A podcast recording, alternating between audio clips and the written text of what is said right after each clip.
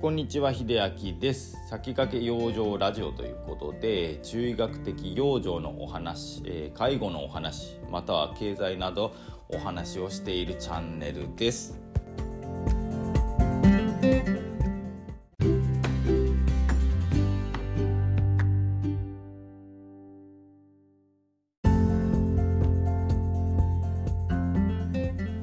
い今日の本題なんですけれども特に睡眠についてねちょっとお話したいかなと思っております。えっと、最近、えー、図書館で借りてきたねスタンフォード式最高の睡眠ということで、まあ、この前のねだいぶ前の放送でもお話したかと思うんですけれども、えっと、スタンフォード大学の、まあ、睡眠に関して、まあ、研究されているところの所長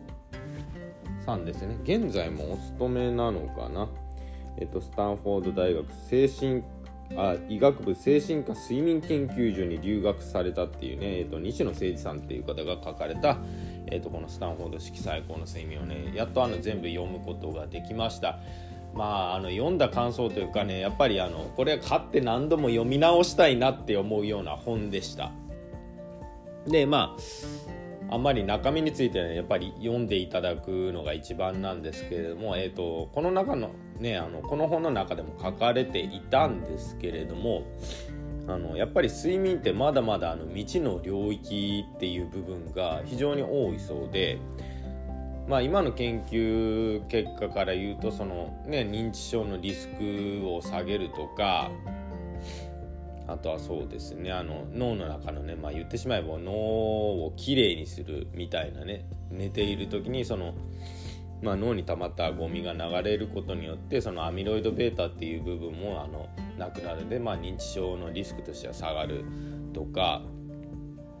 あとはちゃんと、ね、適切に寝ている方はねあの太らないとか太りにくい体質とかもねよく書かれていたんですけれどもやっぱり未知の領域まだまだ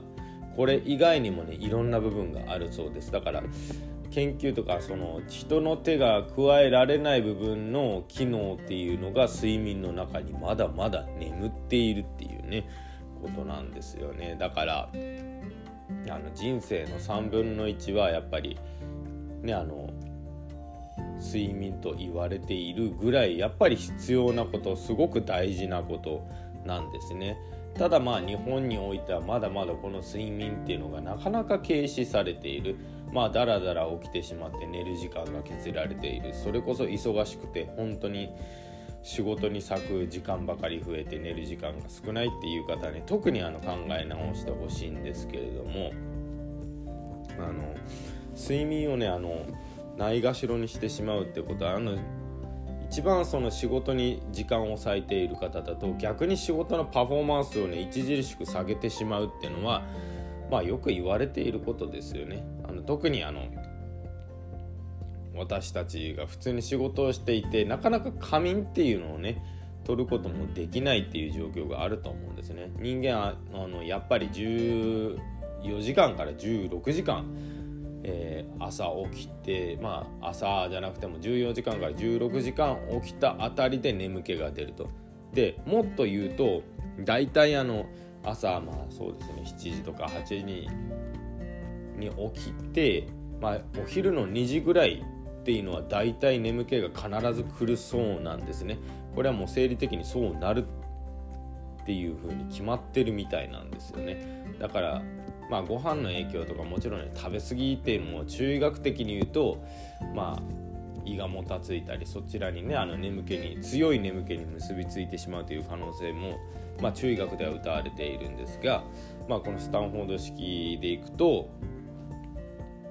14時段階でのは眠気も避けられないっていうことも書かれていてなん仕事のパフォーマンスをやっぱりね下げてしまう部分。まあ一日のうちで仕事がはかどる、まあ、パフォーマンスが上がる時間帯って午前中なんですよね。まあ、午前中に例えばこの本でもね書かれていたようにあの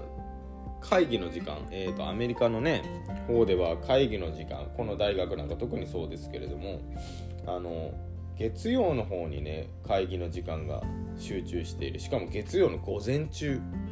に集中しているそうなんですよね。だから一番その重い、まあ、タスクとしてやらなきゃいけないことっていうのが週の頭にボンと入っている。まあでもそこの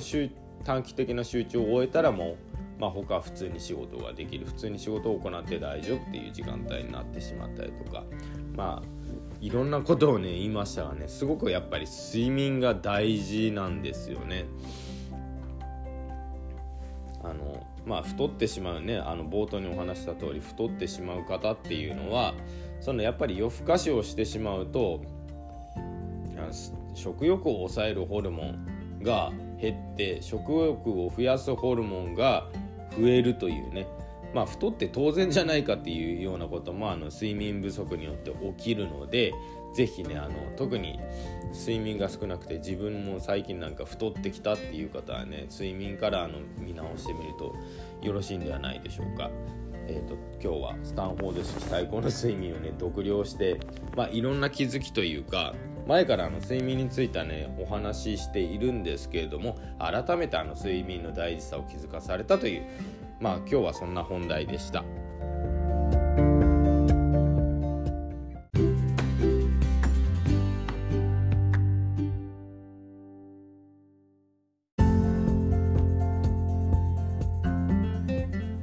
はいということで、えっと、つらつらとあのスタンフォード式最高の睡眠のねまあ読了した感想というか少しね一部内容も触れましたけれども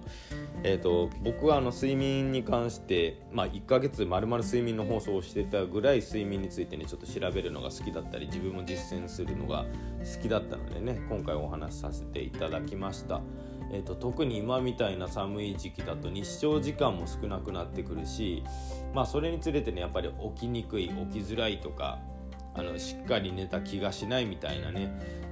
特に多いんじゃないでしょうか。冬季うつ病なんかね言葉もありますけれども冬は特にあの睡眠に関してはねなかなか何でしょう覚醒しづらいっていう部分もあるかと思います。なのであの光とかすごく大事になってくるんですよね。冬場の日光っていうのは。もちろん日光でその覚醒が促せないとかちょっと難しいってことは別のねその光を刺激として加えてやるっていうのもね覚醒の手助けをするためには大事なことかなと思います。ということで、まあ、日中の活動とか、まあ、特に運動もそうですけれども寝る時間を充実させるにはやっぱり活動時間を充実させてしっかりちゃんと体的にもね疲れさせてあげるっていうものねすごく大事なことになってくると思うので是非冬の過ごし方特にちょっとね今寒いので出づらいかもしれませんがまあ散歩をしてみる厚着して散歩してみるとかお家の中で体操ストレッチ運動してみるとかねいろいろやっていただいて睡眠の質を上げていただければなと思います。ということで最後まで聞いていただいてありがとうございました。それではまた。